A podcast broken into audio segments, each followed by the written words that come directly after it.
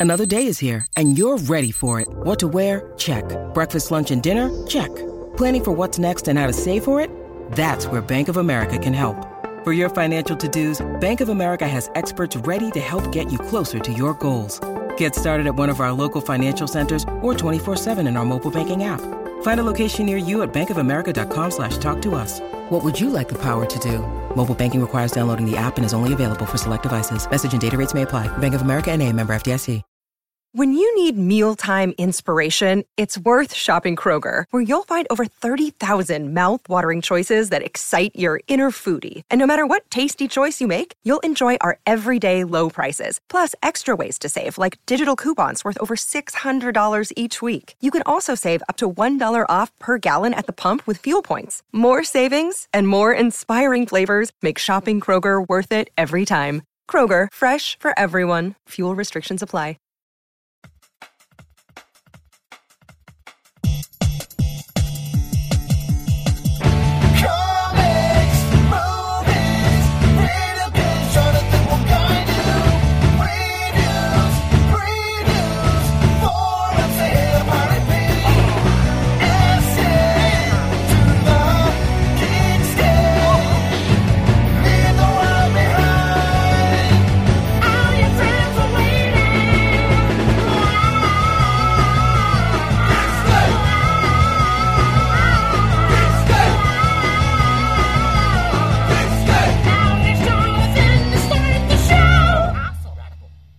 Hey, Geekscapists, welcome to a brand new Geekscape episode. This is your favorite movies, video games, and comic books podcast. And I've noticed in listening to the old episodes that sometimes I say video games. so this is your favorite movies, video games, and comic book podcast. Um, that's just what happens when you come from Texas and you haven't totally gotten rid of that drawl. Uh, you just roll through words. It's also what happens when you're super enthusiastic about talking about things every week with you guys. And I appreciate you guys being here this week. And hopefully you've been with us weeks before. If not, we're here on Westwood One now, recording the Westwood One studios. And our last couple episodes have been good ones. If you've listened to, if you've actually seen Guardians of the Galaxy Volume 2, it's kind of a big movie right now. We have a special that we just did with Ian Kerner where we go through all like the Easter eggs, the nitty gritty. We tell you what we thought of the movie. It's an hour long conversation just about Guardians of the Galaxy Volume 2. So that is up on the feed. Before that, we had our friend Jeffrey Reddick, who wrote a movie called Dead Awake. He also created the Final Destination franchise. So if you're a horror fan, go back and listen to that episode. And before that, we talked all comics with my friend Mike Wellman in preparation for Free Comic Book Day, which hopefully you went and uh, were a part of. Like, hopefully you went and got some new, some like free comics and got into comic books. That's what we're trying to do is get you guys into this stuff. Maybe you listen to the show because you're just into video games and E3's coming up and we're going to do that. Maybe you're just into the show because you like comics and movies isn't quite your thing yet, or vice versa. That's just what we're trying to do is spread the love. Want to tell you guys before we get into the episode right now to go visit our friends at Loot Crate. Go to lootcrate.com slash geekscape. Use the promo code Geekscape for your subscription. And what you're going to get every month, depending on which one you select, is you're either going to get the regular Loot Crate box, which is going to have some really cool stuff in it every month. It's got a different theme. Um, there's the DX box, which is like their super awesome big box. Like you get a lot of like statues in there, and I think you get a shirt in every loot crate. But the DX box got me like this really cool, like Batman keychain holder thing. it was pretty cool. I mean, here's the thing: I don't really lose my keys that much. I always have a place to put them in my apartment, and if I uh, don't put them there, I do freak out. But I, come on, I'm kind of OCD, so I just put it there. Now, Batman can watch my keys, which helps, uh, and I got to thank Loot Crate for that one. Um, and, and every and there's also like a slam crate if you're a wrestling fan. There's a horror crate. There is a gaming crate, Loot Crate Gaming. There's a Loot Wear if you want to get new clothes every month that is geek themed. And there's also uh, Loot Anime. So if you're an anime and manga fan, there's a there's a crate for you. Basically, what I'm telling you is Loot Crate's got a box for you.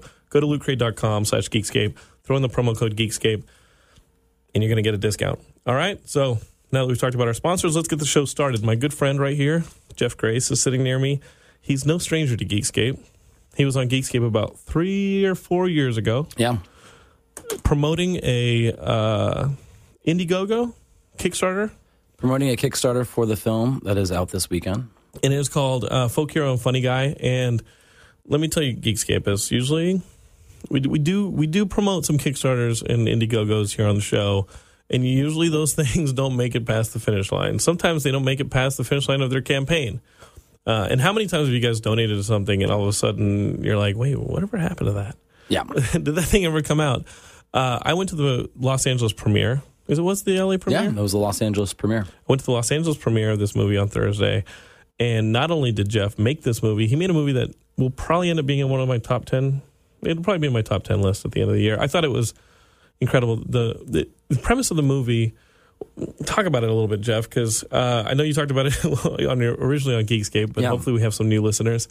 Um, you pretty much made this movie yourself. You're an actor I'm an actor and a comedian. and a comedian. And you said, "Hey, I'm going to make my own film." and I had been on the show before with Todd Berger, who um, we had made a movie together called "It's a Disaster," which is an end of the world uh, couples comedy, um, and that was a movie he directed and wrote. And after that film, I kind of felt like I, I had produced it and acted in it, and this was a film that I felt like um, I had wrote for myself to you know write and direct. So this is my directorial debut.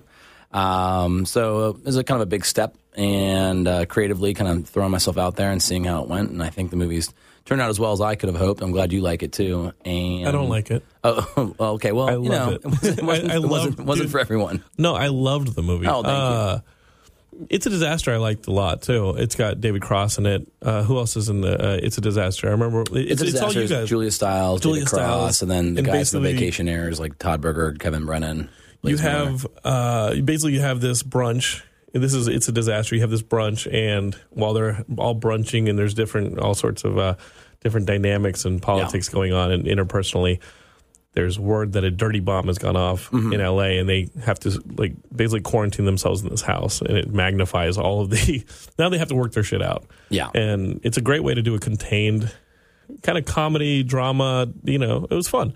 Uh, and you talk, and you're a massive Alpha Flight fan in that movie. So you are the comic book nerd in that movie. I play a comic book nerd in the movie. It's a disaster. and by nerd, we mean affectionately. Like if you Yeah. ever listen to Geekscape we well, say I geek am or nerd, a real like- life comic book nerd, so I hope it's affectionately. yeah, that is that is a badge of honor. Um, so you're you're making that movie, and, and where did the where did like the ideas for folk hero and funny guy start to come out? Because um, from the Q and A on Thursday night, I and I didn't know this before. It was the this this movie has Alex Karpovsky in it, Wyatt Russell, uh, Meredith. I've never seen uh, Meredith Hagner before. She's amazing. Meredith Hagner is going to be. I mean, she's the next. I think Cameron Diaz. Or, She's amazing. yeah. Um, but Alex Karpovsky, you guys know from Girls. Um, Wyatt Russell was in uh, the last Linklater movie, which I loved. Everybody wants them. Everybody wants some. Uh, and where did the idea for this come out? Because at the Q and A again, like I didn't know that uh, you had kind of written Alex's role for yourself based on your own experiences. Yeah, and originally when we did the Kickstarter, which you guys were nice enough to let us plug on here, and a, a lot of your supporters, I think, actually contributed. So thank you guys out there for that. Um, and you know, Kickstarter is what you know you think it's a, it's seed money. It's not all the money. You know, we couldn't make a movie for fifty thousand dollars, although people do. This movie ended up being more about a half million dollars, all said and done. And um, you know, so we got that money together, and um, what happened is I had written it for myself to act in and possibly go on tour with a real life musician that I'm friends with named Adam Ezra. He has a song. Is this a swear friendly show? yeah, yeah, of course. He has a song called "Desperate Plea from the Heart of a Shithead," and in that he tells a story about creating a fake tour to go end up in the home in, in, the, in the hometown of a girl um, who's about to get married, and he wants to just let her know that like, hey, I think you're the one, and what about me? And, and did you know Adam? Yeah, I'm good friends. Okay. With, I'm You're- good friends with okay. Adam. Yeah, and we we were uh, when I I was working in advertising through most of my 20s. He was fully committed to being a, a singer songwriter in Chicago. I was doing Second City and. Um, you know, guys that you might know, like I was in the comedy, stand up comedy scene with guys like TJ Miller, who's big in the comic book space from Deadpool, and uh, Kyle Kinane and Pete Holmes and Kumail from Silicon Valley, and, you know, all those guys who have now really gotten really big. Um, I was sort of dabbling in that scene, but not fully committed. And so this movie is really about, um, sort of about a semi fictional version of my life um, and exploring a lot of the themes that I went through. So I left advertising around the age of like 30 something and dove into this world real late in life.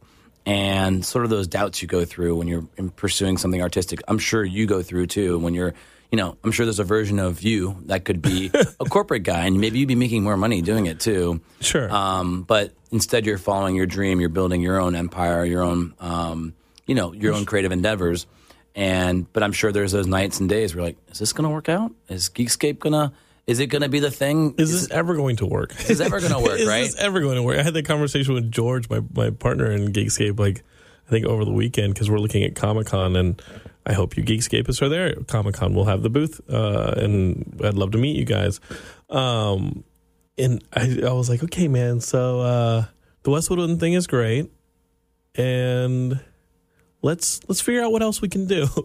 and that's just what Yeah. I'm. Uh, that's how we are, though. Where we're like, But okay, it- this but is it is awesome. growing, and I'm sure- Let's see what the next thing is. Let's just keep moving. Let's keep moving. Let's keep you pushing the assets. It's like if you ever lose weight, like if you ever like start working out or something like that, and like you don't notice all of a sudden that you've lost like ten pounds over a year, but everyone else is like, "What the? What? You're so What happened to skinny now." you? Kevin Brennan uh, squeezed my muscles Oh yeah, at the premiere. There you go. Well, so it's you're getting. I didn't want to go into your body type. He goes, you know, "What's and- happening?" But you, you do look more muscular than I've last remembered.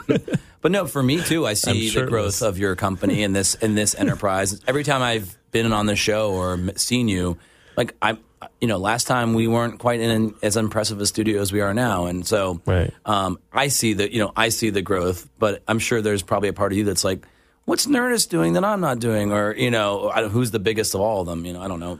Uh, the, the the ones I admire, honestly, like the the podcasts that I listen to that I admire are uh, Marc Maron. I just listened to him on the drive over. Right. I think he's amazing. Uh, Tim Ferriss. I listen to Tim Ferriss's I'm a huge podcast, I'm a huge Tim Ferriss fan. and uh, I listen to. We don't have to go here, but I listen to a Utah Jazz podcast every day. A with- Utah? with, David Locke. Oh, okay. Well, we're both basketball We're both big basketball fans, and our teams did meet in the playoffs.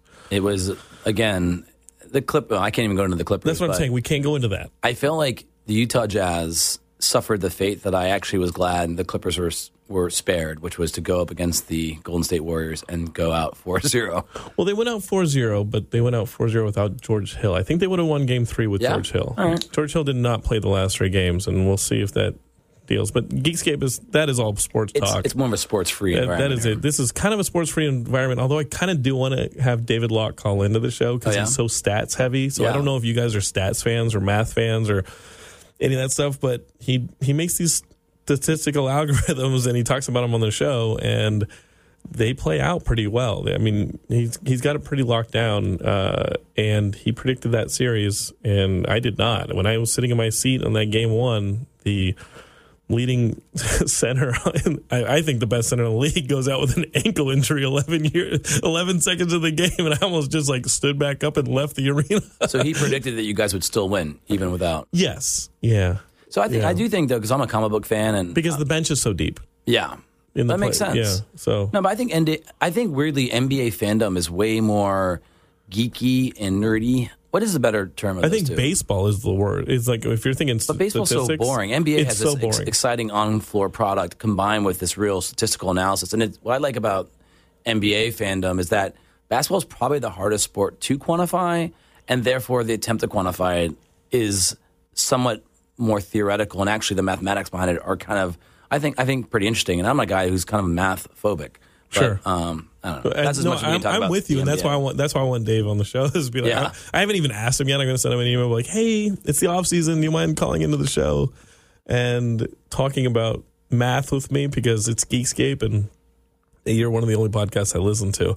Uh, no, I, I get what you're saying, and and I and if I do look up, I do see the growth. But when you're working in a job that is basically a factory, Yeah. and it's soul crushing, you probably don't get that macro view of your life where every now and then you take a snapshot and see the growth. You know, and Well, you're, you're sitting here just- in advertising and it's rough. And Alex is now playing the character. And I think what you did, you did a really good job of portraying that reality for him. I mean, guys, I'm not, this, this movie is going to be my top 10 list.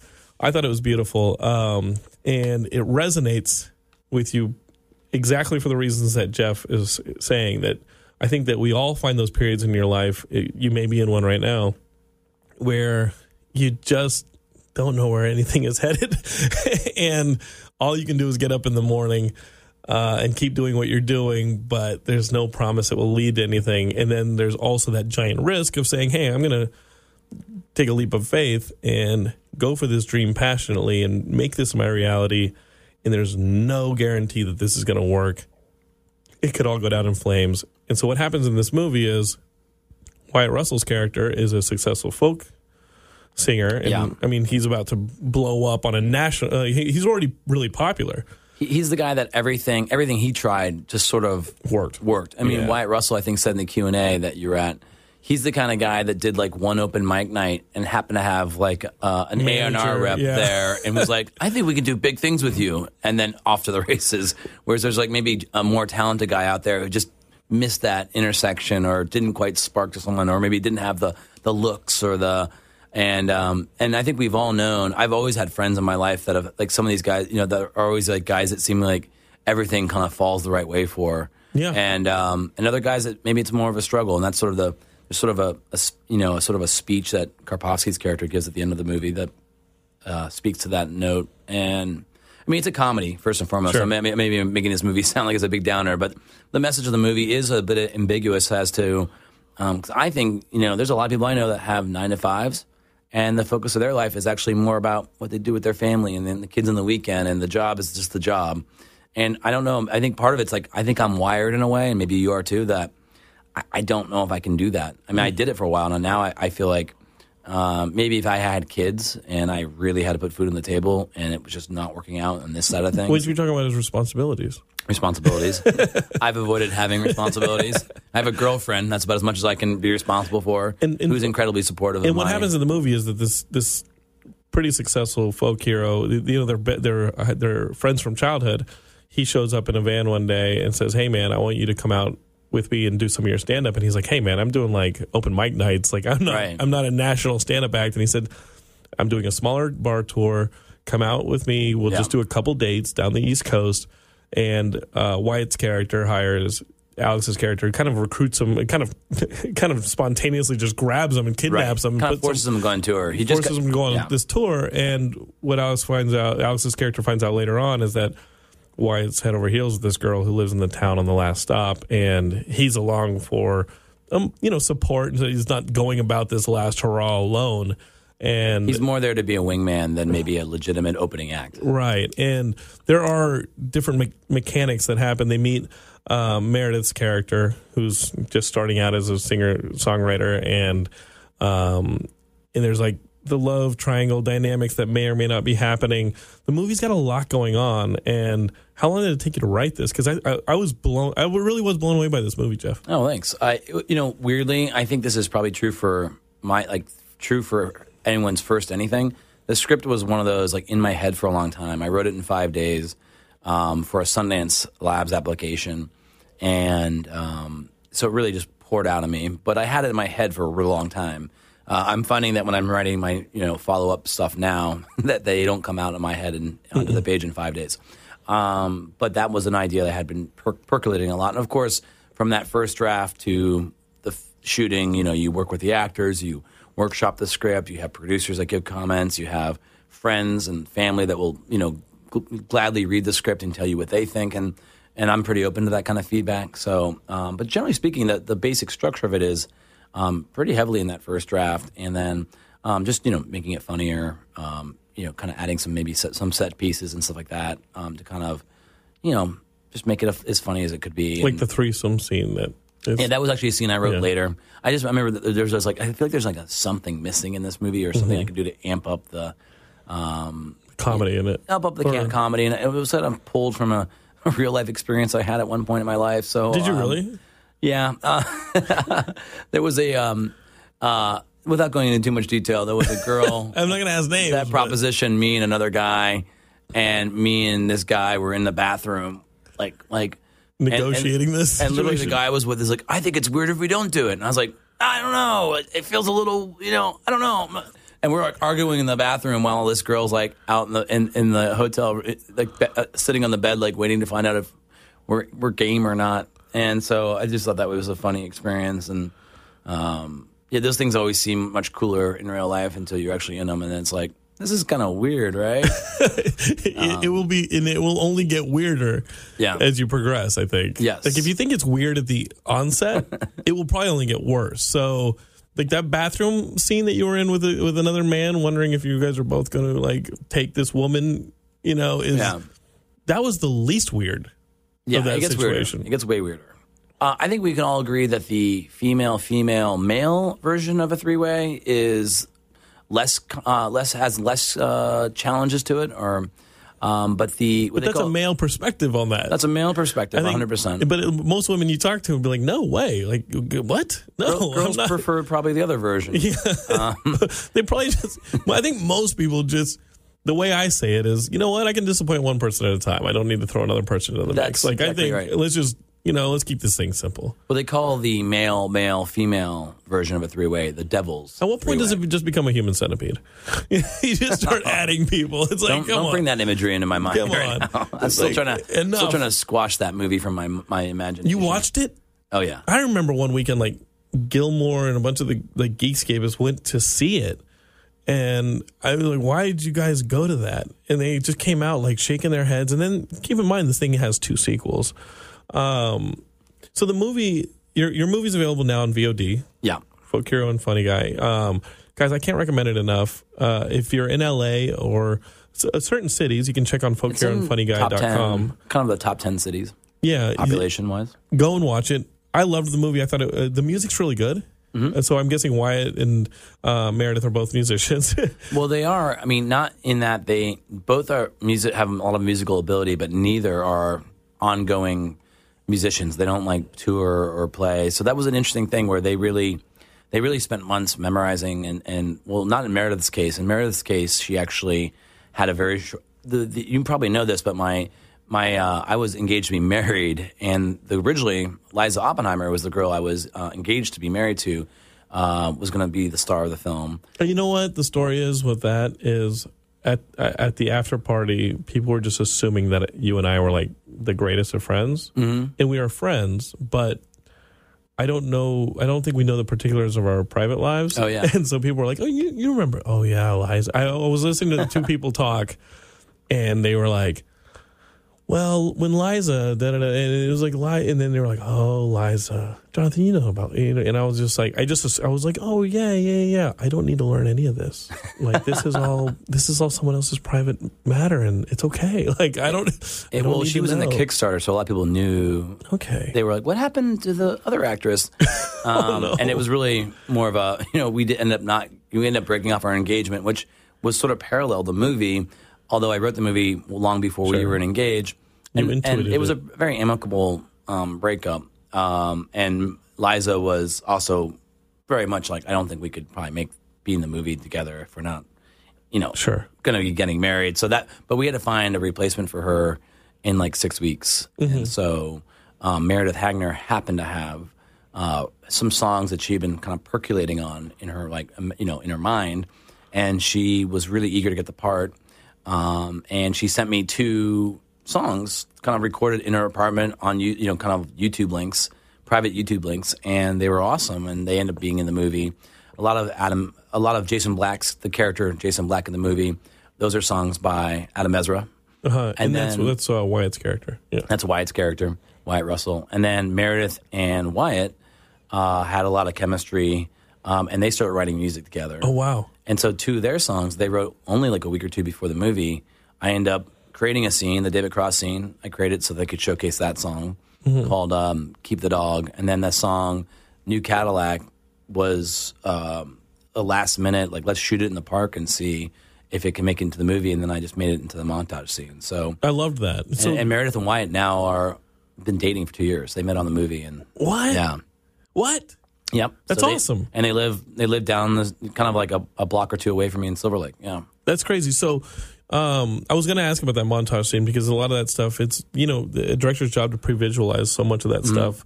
Um, you can only it's you know it's it's like a it's like that one bed cover that you can't quite get all the corners. Yeah. you know, and uh, sometimes when you're when you when you don't have the budget you need or you don't have the time you need, um, you just have to go for it, and one of those corners comes out and you can pre-visualize the scenes that you're really passionate about. They're the ones with the speech you loved that you wrote, or the, you know, or you can say, you know what, I'm pretty sure I know that we're going to have some tra- like for instance this film we're going to have some traveling scenes. So we're going to go out with a car and a camera car and we're just going to find those scenes.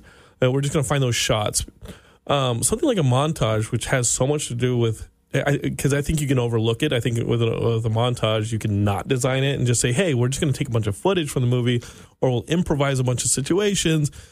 You'll mess up things like you'll miss your opportunities to do things like creative edits Yeah. um, camera direction uh, because sometimes you're shooting these montages you're shooting those pieces whenever you get a chance because you're shooting them at before and after other scenes Yeah. Because oh it's going to go into the montage. So you can see with days between these shots that you can just completely miss the boat on some of these visual uh, consistencies that you're going to need in a montage. So you're telling me that this song that carried the montage was just a song you shot in the park and you said oh we're going to put that under a montage. Was the montage visually already designed yet not put to music?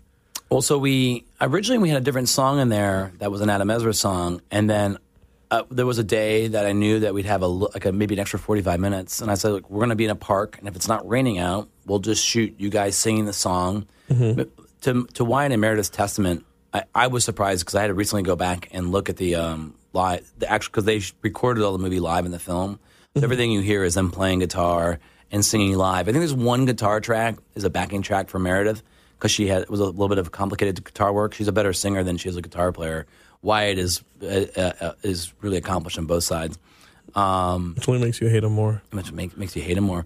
Um, beautiful golden locks, former hockey player, and Oh, wow. um, yeah, he's a former professional hockey player too. Just to throw that's that enough into the mix. that's Yeah, enough It's, a, it's getting you know greedy. what? that's enough Um, so, um, yeah, we shot that in two takes. And and what was funny is almost all the songs in the movie, two takes.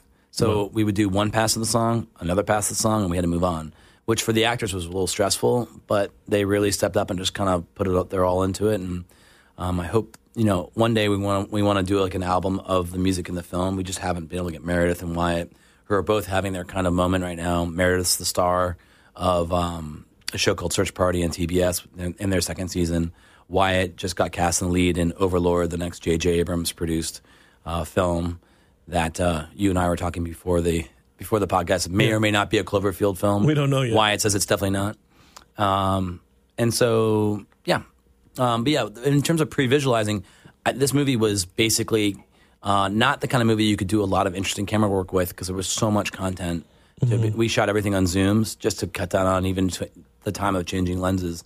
Um, so we just, you know, shoot. You know, we'd shoot the, the master, then we'd shoot the the medium, shoot the close up. I mean, without even changing lenses. are you well what was the length of that zoom lens I mean, it's like a seven. It was like a it was like a thirty five through like, you know, I mean, like through like one ten or something. okay so you just so you really couldn't do any wide angle type things Well, we- if we On had- a- if we the do- 35 was basically it if you have to do any specialty shots you'd be able to get like a 22 or something Yeah, on there. exactly. I mean, we we basically but it would but it would eat time we had some shots where we would use like you know prime lenses, but um, but generally speaking, if we were just you know throughout the day, we just like we don't we just want to shoot as fast as we can. Right. Shot two cameras as well, so you're shooting you know two different lengths at the same time.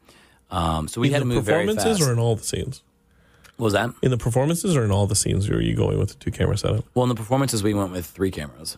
okay So really, that's why we could do two takes, just because we are capturing anything. And I think in, in a with we had more money, I would love to go back in and shoot those the musical scenes a little bit more interestingly. I think there was just wasn't time. I would be like, I had all these. Um, I had ideas about steady cams, going on stage, turning around, getting the audience. no no no, don't do that it just there's such a sincerity of this movie which may be its greatest like w- w- it, the movie's fucking hilarious Well, I don't think I'll ever go back and reshoot yeah, it, yeah. so don't worry. I know, I know, Lucas. so like, so like, in just in talking to you, the the movie is very, very, very, very funny, guys. Uh, and the music is very, very good, and the drama is very, also very good. I, I again, I love this movie.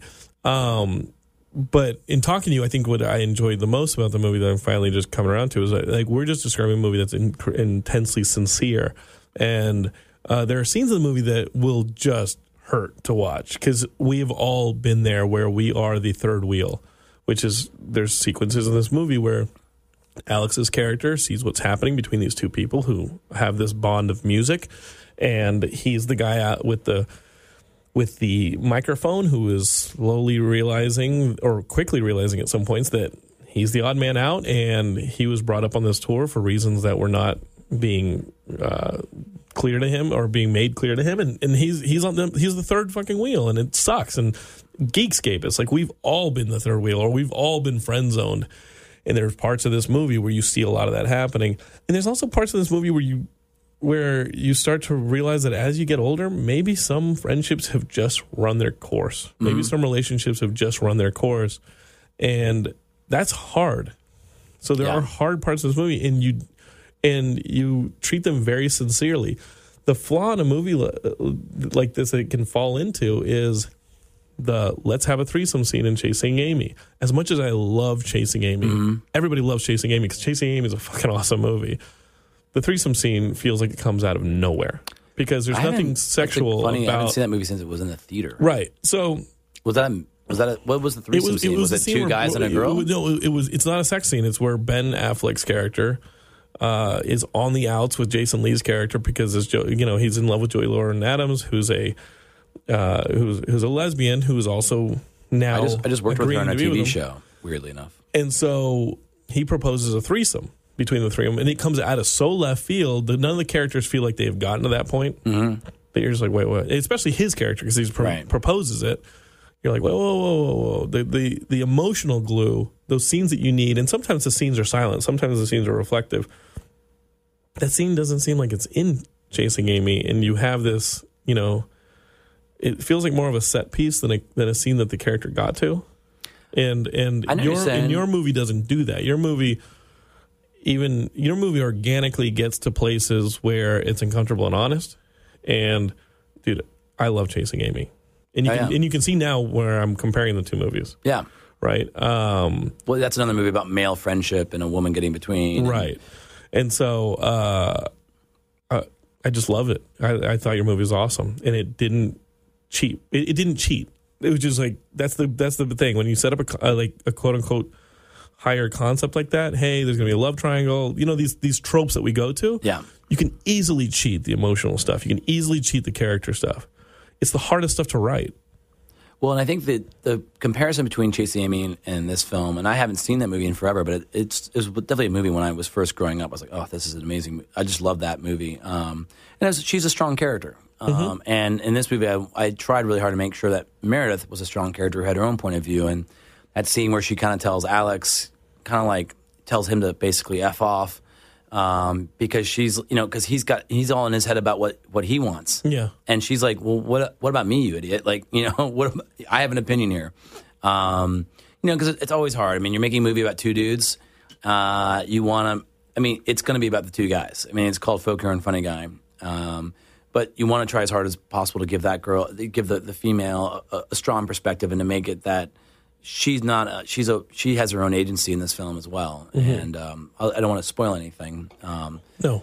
but um, yeah, and I think that the you know this kind of thought of you know I grew up not necessarily you know I think I grew up feeling a little bit like I was a nerd or wasn't you know there was a certain guy that the girls all go for and I was never that guy.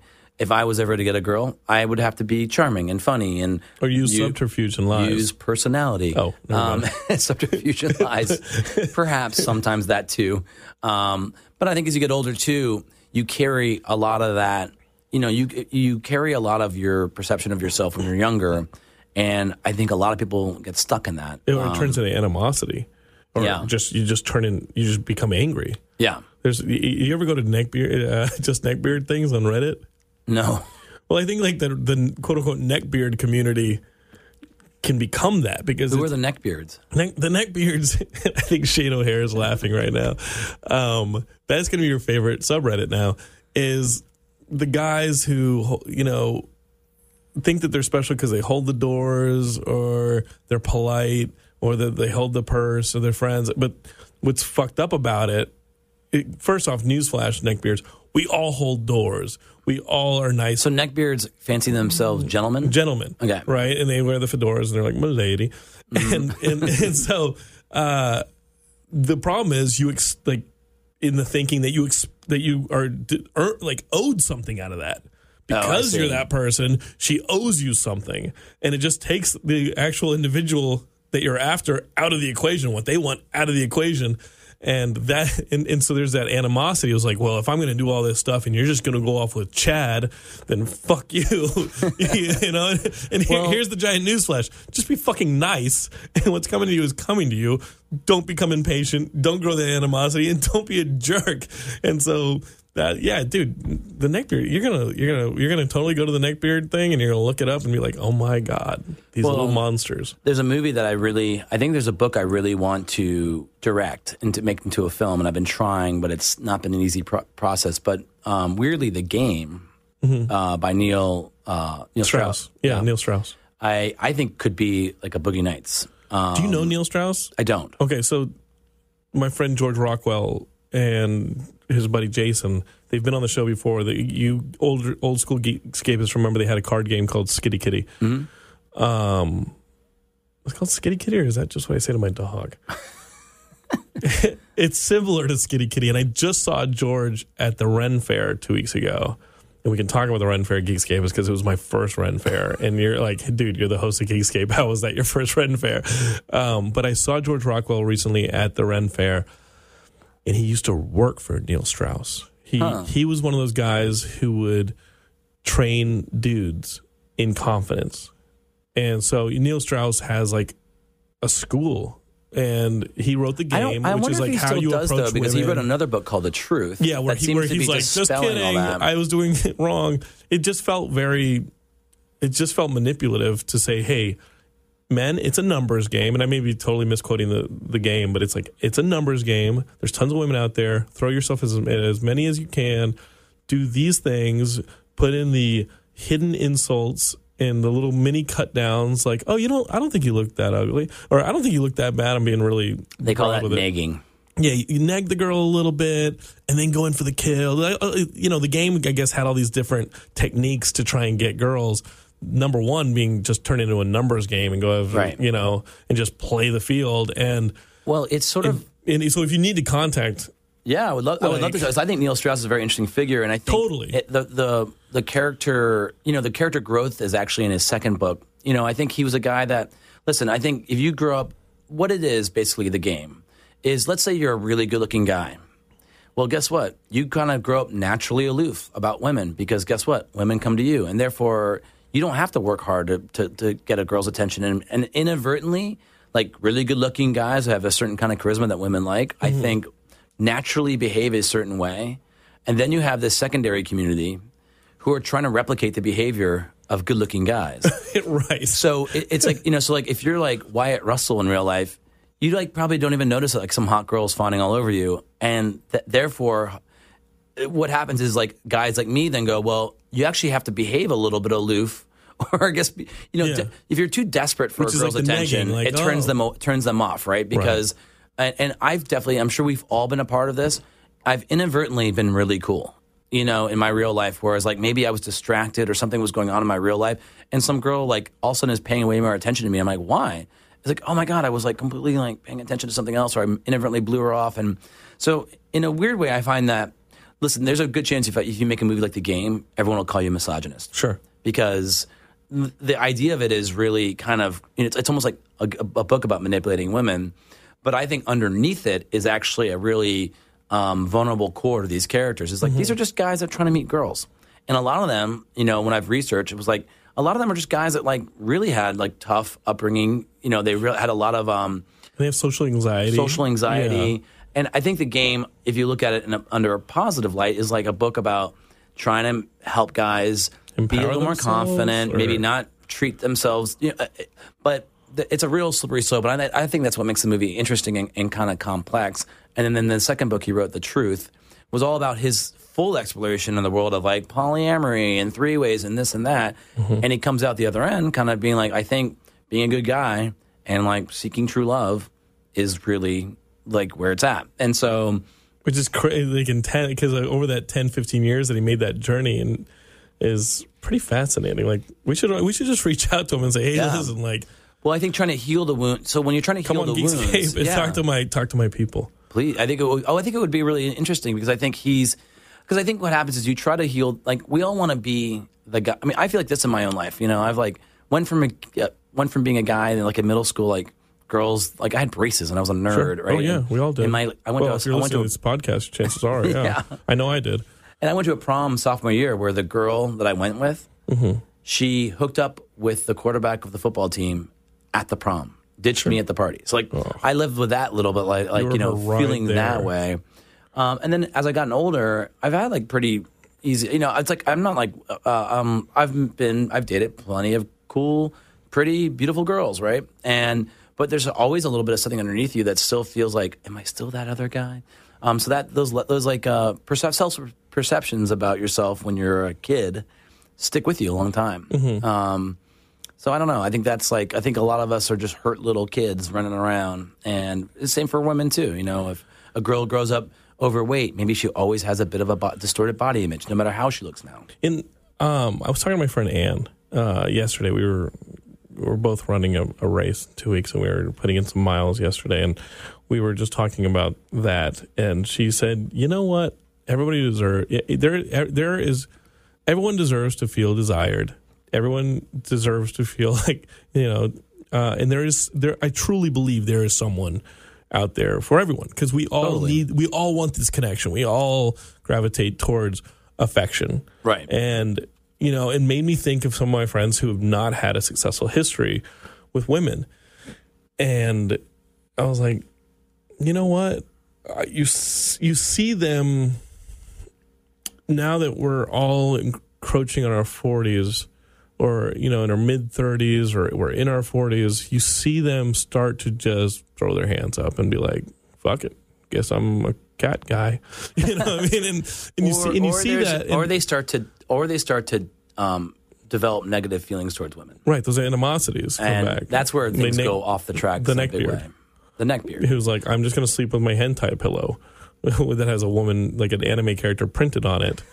And every now and then I'll cut a hole in it. Like, dude, Now you're getting dark. well, go to this subreddit and you're going to see some things that will um, shame you, and- and shame humanity for you. It's tough. I mean, we just got on the topic of this. And welcome to Geekscape again, Jeff, where we just go off on these different tangents. Um, but but I think the the the core wanting to belong and loneliness and wanting to have the impatience really what we're talking about is like this impatience that that life gives you where you want to be accepted and you want to find your place. And in not doing so you you grow this impatience that again can turn into negative feelings towards the outside world. And you stop being present. You start looking at the future like is it ever going to come? You start looking at the past like a, a ton of fuck ups and you're anywhere but present. And when we first meet alex's character he is in the grips of it and so you're looking at two characters one that lives in the present is like fuck it man we're just going to play a bunch of music and i'm going to show up at this town where this woman is that I'm going to propose to, and I know she's the one. He's not thinking about how he's treated her in the past. He's not thinking about like how the logistics of just crashing into her life and what it Yeah, means for her future is. He's he's all present. Then you got Yeah. this character that Alex is playing, where he's only in the future and in the past, and it's making him miserable. Like, what do I have to do to get there?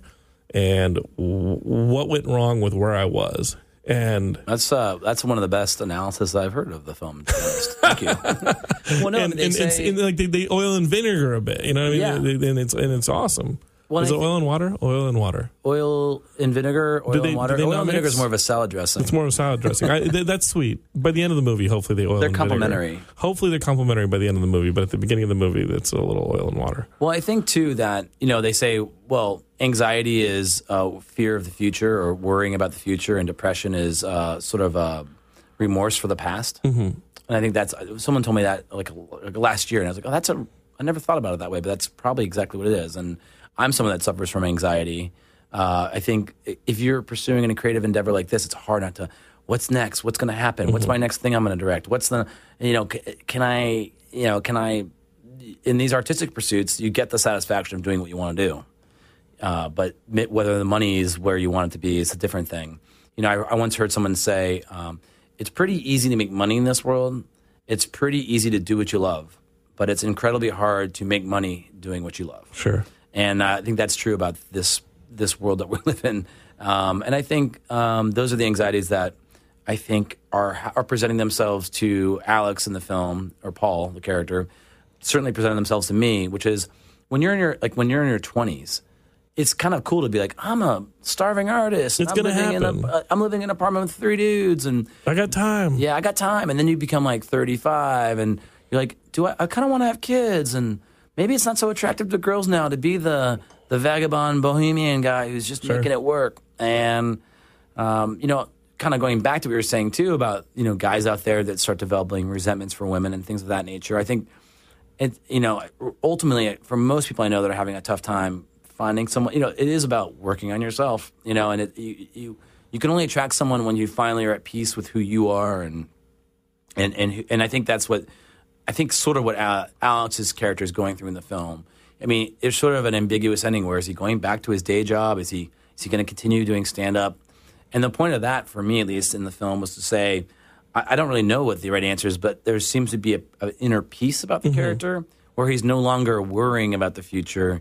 He's sort of just living in the present, um, which I know sounds pretty new agey. We're recording this in LA, um, but yeah. So Well, I think it's an important lesson. It, it is the hardest thing to do is to be present because we it's it's uncomfortable.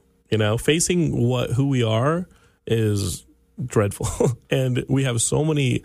We have more distractions now than ever, and that's why Oh, people. God, yeah. That's why people did walkabouts. That's why the Aborigines would just go out into the Never Never, or wherever the heck they would go, and just wander, or you know, because you would have to be present. There's nothing out there but snakes, you know. And when instead, and instead, we are sitting here in a culture where facing our own inner demons or our own loneliness, or uh, acknowledging that, hey, man, people go away, people die, people reject you. Um, and the best way to find acceptance is to find it within first. And I've been completely doing this recently is you just have to put the fucking phone away. you know, Oh, put man. away put away those distractions, put away the things that that that pull you away from being present. And guys, I'm addicted. Like I'm as addicted as everybody else it's a real problem. you know um but be in the moment one thing that struck me uh, because I, honestly uh i was watching the the film. I was sitting next to our friend coco Yeah, quinn and Coco Quinn. and i kept turning to her and being like how's he doing this? Like like like how's jeff doing this? Because because i love you. Uh but the movie has so much uh insight uh, that i found. And not only that but but you'll have these insightful moments uh and then you'll you'll pull this hat trick move where it's insightful moment hilarious moment. And improv not improv. And then during the q&a i learned that uh, you guys had a, a lot of rehearsal. Like you guys rehearsed it quite a bit. And there it is right there. Like if any if ever there is a uh, testament to the power of rehearsing it's in this movie because you saw it. Like you saw the found moments. Like you found those little golden beats that don't come into movies where people just show up on set. Like those movies do not have that and this movie ha- uh, unless the actors are phenomenal unless they're you know what i mean these actors Right. are really good but you'd expect something like that from like de niro or nicholson and those actors have to be older to do this you know they have to they have to have a, a wealth of tools and this is a younger movie i think Yeah. like this is a, a movie about coming of age and those little moments that you found where i'm like oh that's so honest that's really what i was asking about like how do you do that so honest Well, I think that's the the one of the biggest questions you get at film festivals, and we we played a lot of them this last year. Was is there improv in the movie? And I think film fans are always really curious about improv, and it's taken me a while to figure out. I come from an improv background through Second City and Improv Olympic in Chicago, and um, there are movies where you see you could tell. I mean, the filmmaker will say we improvise every line, sure and I actually find that that sometimes that dialogue comes across less authentic because everyone's talking too much yeah and no one's quiet. James Gunn came out, uh, and I and I will misquote him, but uh, he came out last week during the press for Guardians Two, and he was saying that improv's overrated. Like, it's a great way to go swimming. I've never been happy when actors do it on my things. I've, Yeah. you know, um, and I think sometimes we as writers and directors use it as again that's our cell phone. We don't want to do the hard work of just write Yeah. the fucking line. Just find the line, find the moment, find the truth. No, we'll find it on set. No, we'll improv it. You make a shot list, dude. You make a floor plan. like, You- like, you can't- do the work. I have found in films I've acted in and films that I have, you know, produced, and then films I've directed. This film I directed, um, it doesn't. When you, if you were to say everyone improvise, there, it's too. There's not. There's everyone's. It's just everyone's talking over each other, and it becomes who can be funniest. Um, I think that improv, the best improvisers are the ones that really commit hard to what's the truthful moment in this scene, and you have to at least know where the scene's going. Um, but in uh, in the rehearsal process, we'd read through the script, and then Sure. the actors would be like, "What if I change this line to that?" I'm like, "All right, I like that." Um, or you know, but th- so it's like improvising in rehearsal, rewriting, improvising, rewriting. I mean, a lot, I mean, a lot of the nights we'd have you know twelve hour shoot days, and then I'd spend three hours rewriting a scene based upon a, a rehearsal we did right after we finished shooting for the day. And mm-hmm. we, I lived with the actors on set in Atlanta when we shot this. Wyatt, Meredith, and Alex, along with our DP Nancy Schreiber. And, and in the evenings, we would be like, you know, eleven o'clock at night. Alex would be like, I got I got some ideas for the scene tomorrow, or and, and sometimes the actors right there on right before we start shooting would be like, I'm not feeling this now, I, I, or this is feeling inauthentic, and so there would be days where we'd try to improvise. There was definitely a night with Meredith, uh, with Alex and Meredith where long day, no, no one had, had everyone's like ready to eat. And they're like, ah, the scene's not making sense. The scene where they talk outside, outside of the comedy club and meet for the first Sure. time It, that has got to work. it's got to work. And there, and it's midnight, and we're we're in one of our days where we've pushed past way past twelve hours. We're at sixteen hours or something like that. Crew wants to go home. It's freezing out. And that scene has to be really honest because everybody's dealt with that scene where you you know you've just met someone that you're interested in, and it's time to go home, but you don't know the situation. You don't really know how to angle towards that phone number. Or, Well, and Meredith know, Meredith was convinced. She's like, I, I want to be nicer to him. I was like, mm, but Well, like, nicer would be the phone number. But you you got to be the girl that's you're cute girl, and this is a guy you don't know. I, every girl I know is kind of has to assume that he's a jerk Right. to start, and only at the end then do you warm to him a little bit. Even when he asks you if you want a drink, she, you know, we really worked on that moment. Like, I want you to like debate whether or not this is a good idea or a bad idea, because it, it it's not until you have a drink with the guy, maybe get to know him, that maybe you loosen up and, and open, and become a little bit more vulnerable. Um, but we were like, you know, I, I, at some point I was like, can we just break for dinner right now? And we, everyone ate. Right. And then we talked over the conversation while, like, you know, we talked while eating. And, like, literally, sometimes people just need to eat. And, and then after that, like, this scene's fine. Let's just shoot it, you know? I remember there was one thing they got hung up on about they both live in New York. And I wanted to make a statement about how I find it interesting now that artists now say, oh, yeah, I live in Brooklyn. Or I might, I might move, like, if I meet people that are from Chicago, should I move to Los Angeles or Brooklyn? No one even says New York anymore. They say Brooklyn. Right. And I, I wanted to make an nobody observation. can afford film. Manhattan. right. So, but the, Meredith and Alex were like, well, it's just that people don't, it's, you know, they're getting to the real nuances of what specifically you'd say about Brooklyn. And I'm like, all right, can we just go eat? right. Um, but nuances and specifics are good. No, I wanted that opinion, yeah. but I was like, we need to get this scene shot. Sure. Like, we're about to like, have the crew walk off the set right, now. We need, can we just get down what's on the page? And then if we can optimize this Brooklyn versus New York dialogue, which all got cut anyways.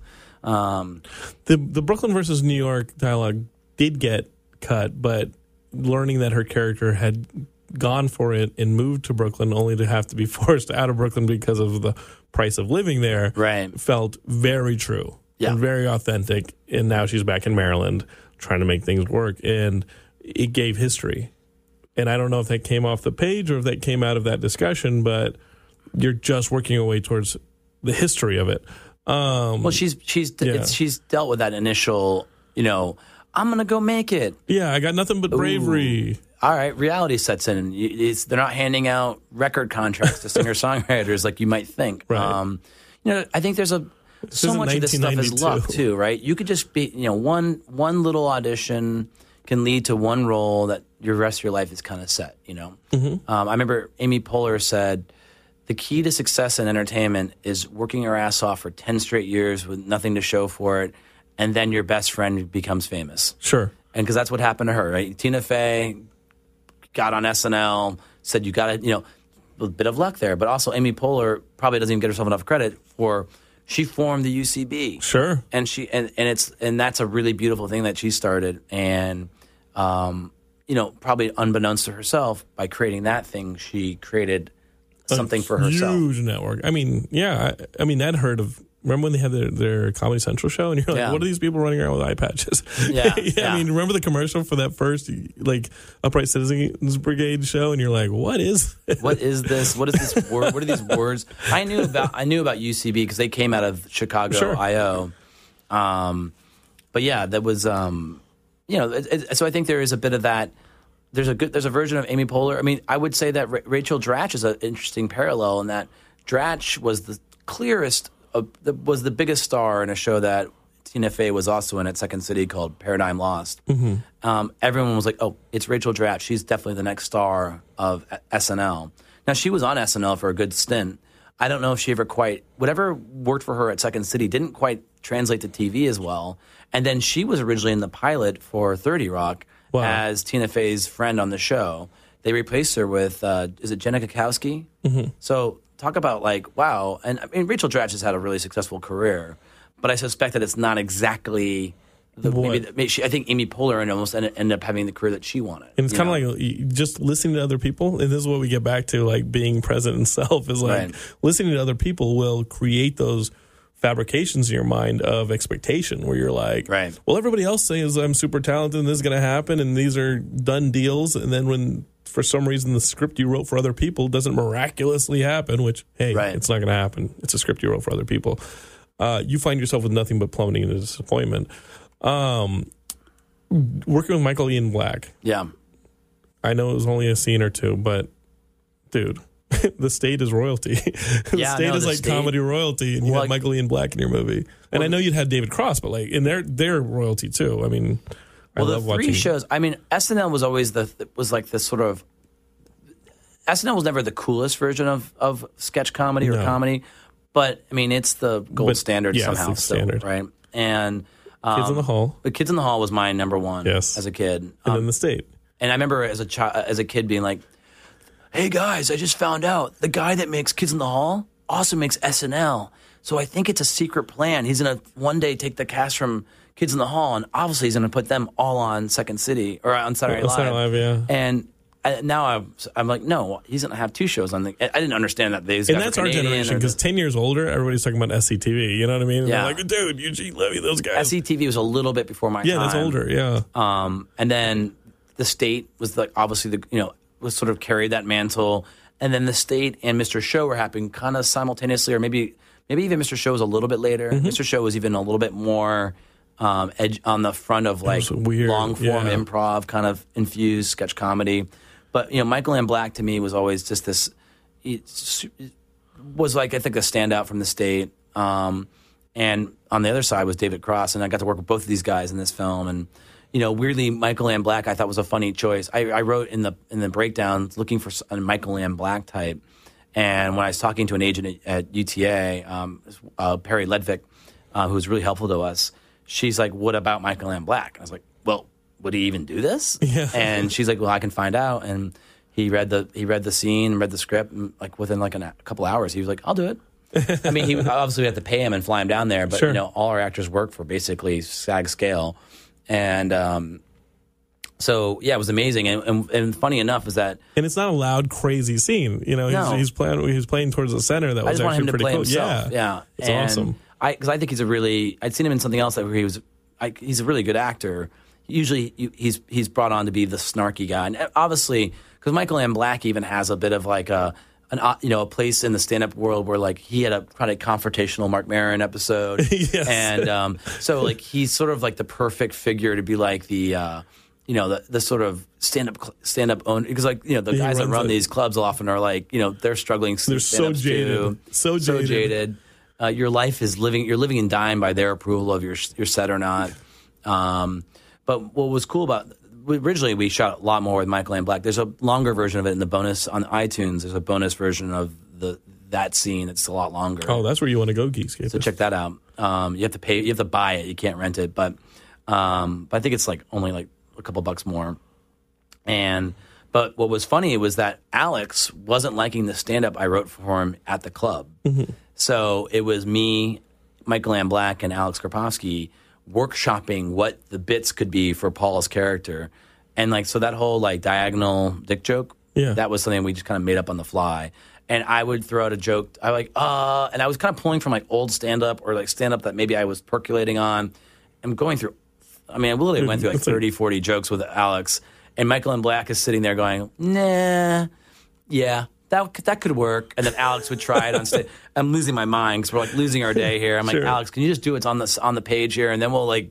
And but weirdly, Alex was right. The the stuff that we we he wanted something a little bit more legitimately funny for that opening scene than what we had, and um, and the Michael Ian Black scene was probably my probably my favorite scene to shoot. The scene between him and Alex, because on it was one of those things where on uh, on set, I couldn't believe. I thought it was so funny. It was just like, but you know, unfortunately, where it was in the movie, that first section of the movie, the first ten minutes, we had to cut it down for like we cut ten yeah, you minutes to get all out it. of that. Get him on the road. Um, same, get with the same with the Hannah Simone Yeah. scene. We had to cut that down so much um, uh, because we just had to get them on the road, and that was Mm-hmm. from our early test screening. So, but yeah, working with him was amazing. Super kind guy.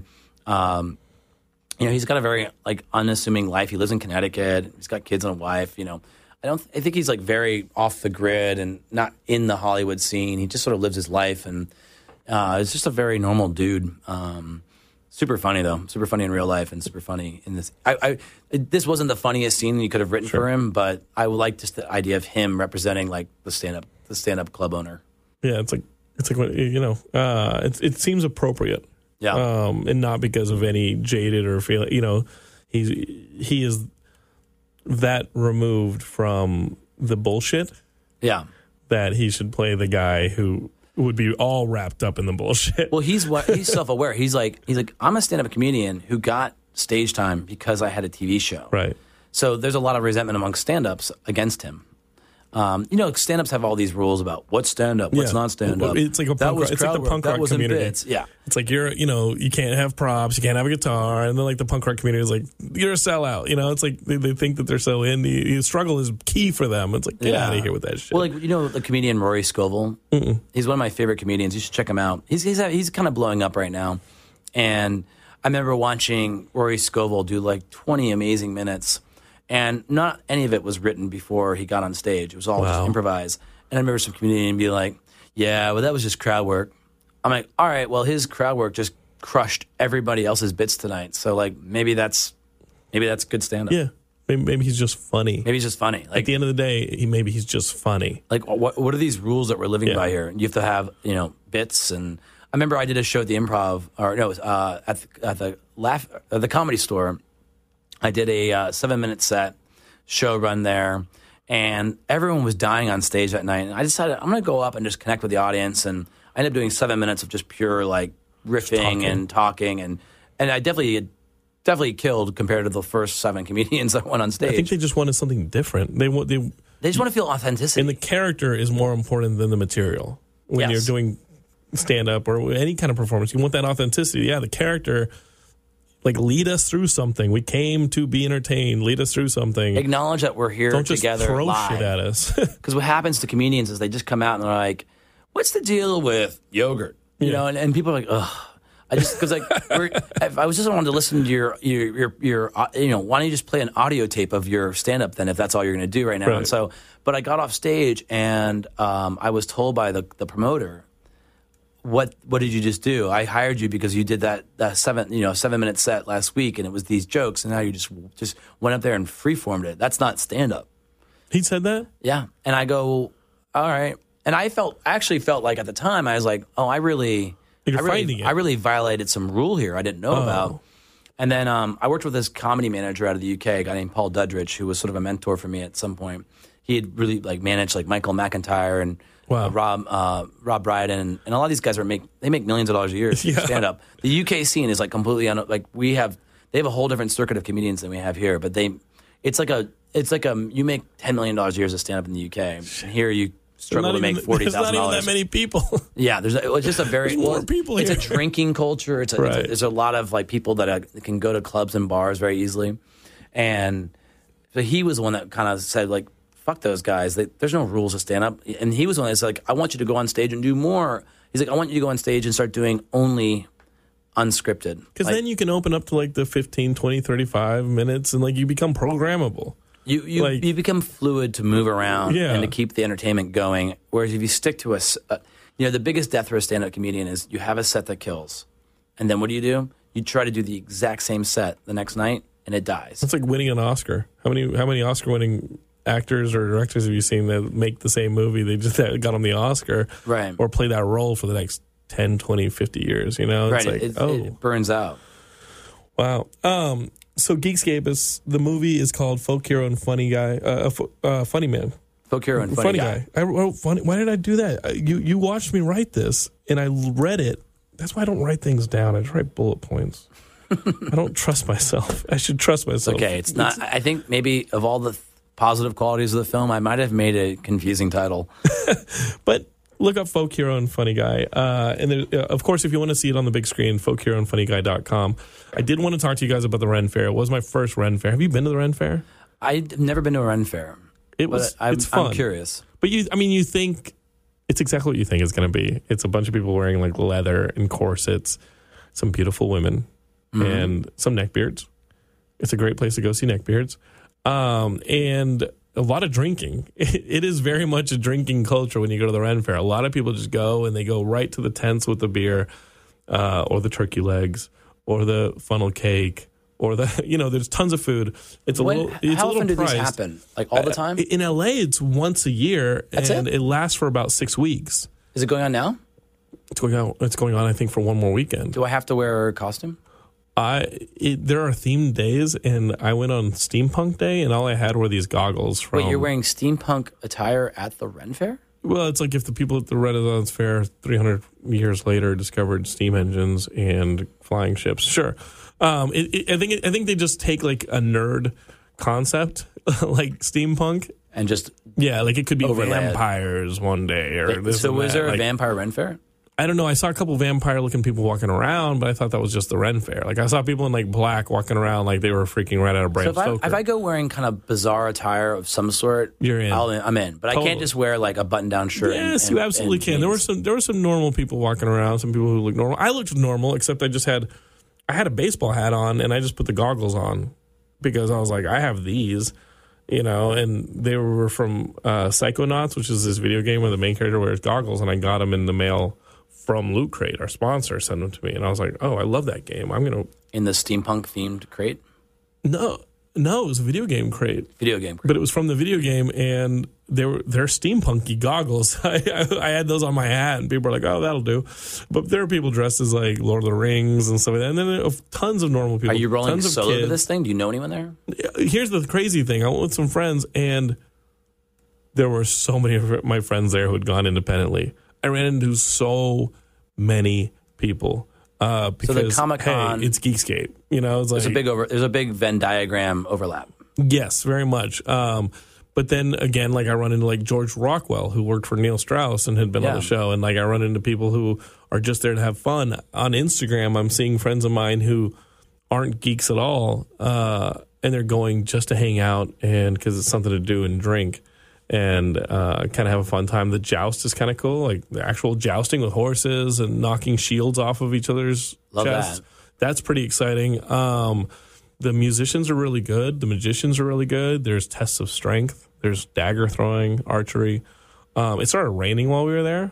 It's very rare that it rains in Southern California, but we've been getting rain, and it started raining and getting a little cold. And people were like, "Now it's exactly like England. Let's go."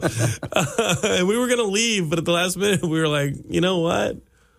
No, we got to go back. Like we're out here." What part of LA is this? it was out on like the 210 so it's it was out in like arcadia almost and so we'd driven out there it doesn't matter that it was gonna rain we're gonna fucking be at the ren fair and so the the rain passed and we had some soggy fun running around um I think so I'm gonna totally check it out this weekend. My my girlfriend and I. if you're looking for something to do it's like yeah She wants to go to something called Smorgasburg. the thing downtown where you pay for a ticket and you can walk around eating food This sounds like a cooler version of that, or a more immersive experience. you're gonna want to bring cash some of the stuff is overpriced at the you know the. Ren Fair, yeah, 'cause it's like a turkey leg for like twelve bucks. Like, come Now, are on there now. worms and stuff You can't eat crawling worms. like in the foods, like they would be in the medieval times, or no? No, you. I mean, hopefully you don't get like dysentery or like hopefully you don't get like you know scarlet fever or anything that's like you know, I think the I think a lot of the things that they had in the middle, mid, you know, medieval ages was.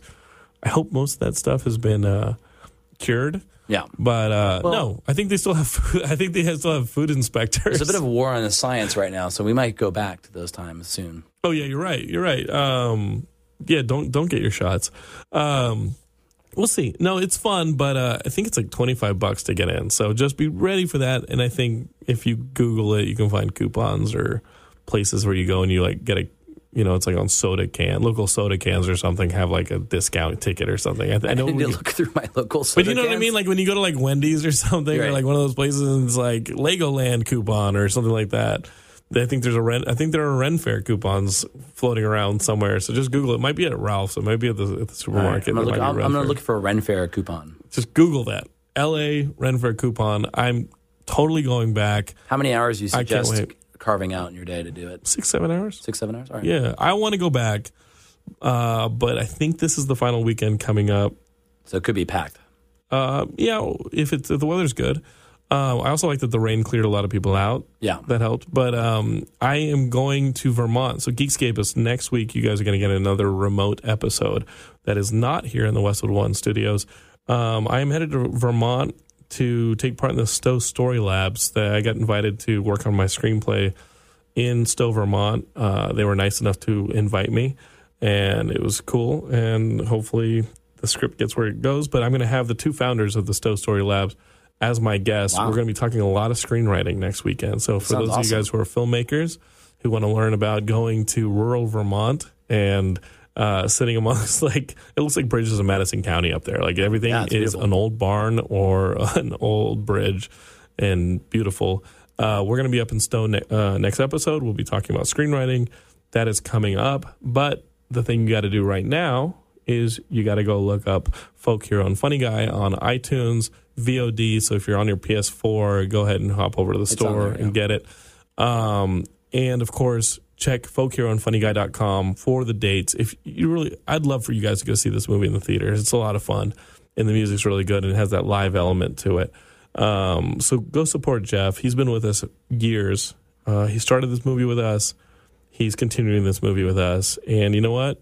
When he finally gets that script going for the next one, and he finds it, and he's ready to roll, we'll be here for him there too, because he's family, um, and your family too. So thanks for listening. Yeah, thanks, Um, guys.